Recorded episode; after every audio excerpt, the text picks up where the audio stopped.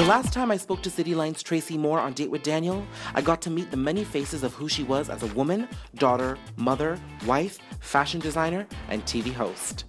Now I sit down and chat with Tracy once more, this time just minutes before she took the stage at Pandora Jewelry's Do Talk Female Empowerment panel in honor of International Women's Month. In this interview, Tracy reveals what fuels her passions and her responsibility as a black woman in media. Tracy! Danielle! Yes, so you were my premiere interview less than a year ago, and now you're back, so I feel like I'm coming full circle on Date with Daniel. That was so fun. It's always fun dating you. Always. Oh, and this wasn't your first date with a gay man, so that, again, that's another story. another story for another time yes. with some more wine. but you know, in that interview, we addressed the many facets of you as a woman. Yes. And today we're here with at the Pandora panel, mm-hmm. where you're going to be talking and inspiring a whole other group of women. Yeah. But let's get to the essence of who you are as a woman. I know that you're a mother, you're a wife, you're a daughter, you're a friend. Mm-hmm. What has been your struggle when it's come to being a woman in the media industry? Let's start with that first. There have been, I think, a few struggles, and I'm going to be talking about the big lessons that have shaped my career trajectory today. The things I'm going to be talking about are things that are universal for a lot of women. I would also throw in race there for me. Of course. I, you know, we have to look at it from an intersectional perspective. And I'm not just a woman, I'm a black woman. So there are things that I'm going to have to deal with that other people are not going to have to deal with. Things like my hair, when you're dealing with image and media and being out there on the camera. Um, but then the other things that are more universal, I'm going to talk about getting out of your own way. Mm-hmm I've had issues where I was the one stopping my own progress and not understanding that I needed to move out of my way. Mm-hmm. I'm going to talk about really understanding who you are and what your strengths are. I think for many years I was dissecting my personality and putting half of who Tracy is aside in order to doggedly pursue a career in news. And when you're news, you have to play reporter. yeah. And you know, you're not really a human being. And so I learned after a while, after certain opportunities uh, came my way, that no, I need to embrace goofy, silly, fun, warm, engaging Tracy. She's just as valid as hard news reporter Tracy. And I, I think women often do this. We, we sort of think that we have to leave some of our personality behind in order to pursue something. And then I'm also going to talk about alternative ways of looking at leadership. I've been told for so many years that I have to put on my bitch pants. And so I've been trying to mm. find these bitch pants and I cannot find the drawer because I don't own them. and I'm not saying I can't be brutal because mm. ask my husband, he will let you know I can be brutal, but from a wider perspective in the workplace, I like consensus building. I like hearing different opinions. I like elevating people. I host a show, but I want to elevate the people on the show that are with me. I want them to be the stars. And I think every single expert on the show should be their own star. Mm-hmm. I think that we can come to a conclusion by talking.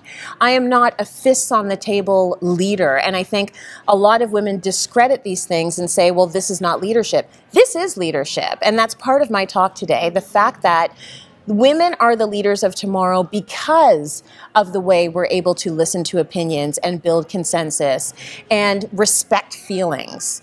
These are all things that I really embrace in myself now that I used to think were going to be a liability. I've realized they're an asset. Mm-hmm. And that's all womany stuff. I think mm-hmm. a lot of women carry around these things. Yeah. I want to speak to you about your experience as a black woman. A black woman, I think yeah. it's very important for you to talk about that. You are hosting a national show. Mm-hmm. The struggle to get up there I'm, it's real. It's real for a lot of black women today, mm-hmm. a lot of women mm-hmm. of color. And there's a lot of things said about the Black Lives Matter movement. But yes. as, a, as a black woman on a national show, yeah, what was the what was the journey? I know we've got limited time, but what was mm-hmm. that journey getting to that phase and then really staying empowered and owning it while you're there? The journey was good for me just in the sense that I had believers. And I think mm-hmm. all of us get pushed. You've had people that have supported you, I've had people that have supported me. I don't have the network that a lot of people have. I have nobody with big names in my family, I have no one with big jobs in my family. Mm-hmm. So, really, we're struggling to do our own thing. We might be the first generation that are doing that, and we really do have to work very hard possibly a little bit harder because I know when people, when I walk in the room, Pete, there's an instant set of assumptions that are going along with who I am. Course, yeah. You know, it's probably they're not thinking about my McGill and Western University educated background. They're not thinking about my master's degree. They're not thinking I'm a married person with two children. They might have a whole other list of assumptions on who I am. So initially, I have to fight that. Um, and then once you fight that, you have to put your head down and you have to work very hard and you have to, I call it Obama-ing it.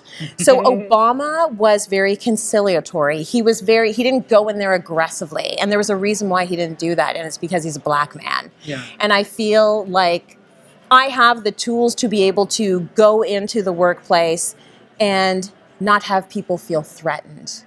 Because that when people feel threatened, they build up a wall and they make it harder for you.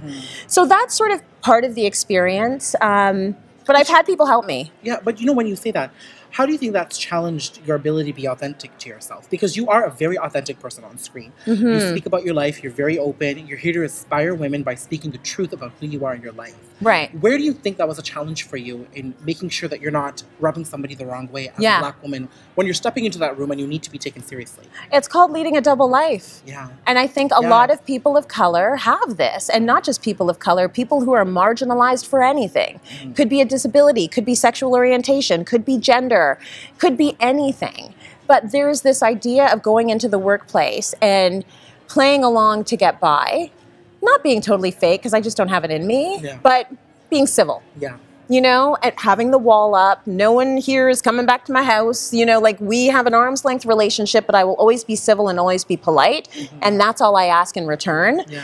And most importantly, doing the job to the best of my ability To show them you so that I am beyond reproach. Yes. So that when that promotion comes up, they can't say, well, Tracy did X, Y, and Z. Tracy did it all. She's checked everything on the list. She's inoffensive. Yes. She's, you know, we don't feel threatened. She's she's personable. Mm-hmm. So let's give her a try. Yeah. So these are all the things that you have to sort of work through um, if you're not coming from a position of privilege. Yes, but okay. So I mean, when it comes to privilege, Yeah. you're kind of affected from a, a two a two way street here. Yeah. Mm-hmm. we've just spoken about the experience of being black, and what you had to do to get over that. But then you're a woman. Right. Talk to me about the, the challenges of being a woman in media because you look great. We know this, but you work hard to look great. For But sure. there is a lot more to the way you look. Yeah. Talk to me about being a woman in that media space. Um, I think that hair is a big issue for a lot of black women um, because there's this sense that black hair is not professional hair. So you know, Oh. I went into the industry with with with natural sort of looking twists, and I knew immediately that was I didn't think it was going to be an issue, but it became an issue. oh wow. So though like conversations happened that I, I can't really get in depth into, but for sure that was there were conversations. Off camera for Um, sure. yeah, there were there were disputes. There were there were heated conversations and decisions were made. yeah. So um, so that's part of the journey for sure. Um, part of what I feel my role is on Cityline is showing people that a lot of the issues we have, as much as we are different, are universal. And I think once people can s- keep seeing that, you know, I want for my kids and my life what they want for their kids and their life, hopefully people start seeing more of the similarities than the differences. But that's something I have to work toward. On this show, I have to work toward trying to get more diversity. On this show, I have to think about how when we talk about tanning products, it doesn't apply to everyone. When we talk about hair, we have to be understanding that everyone is treating their hair differently because we're big on beauty. Um, when we're talking about food, how do we incorporate food from other cultures? This is something that's always coming up in my mind. When we do something on, you know, nude bras, you better have a nude for every skin color Yeah, out there. exactly. So, but this is essentially all new. I mean, it's 2017, and in Canada, we don't really have a, a leading uh, woman of color leading a daytime show. Except for you. Right. Yeah. So these are all sort of new issues that we're dealing with, and um, and I do see it as my responsibility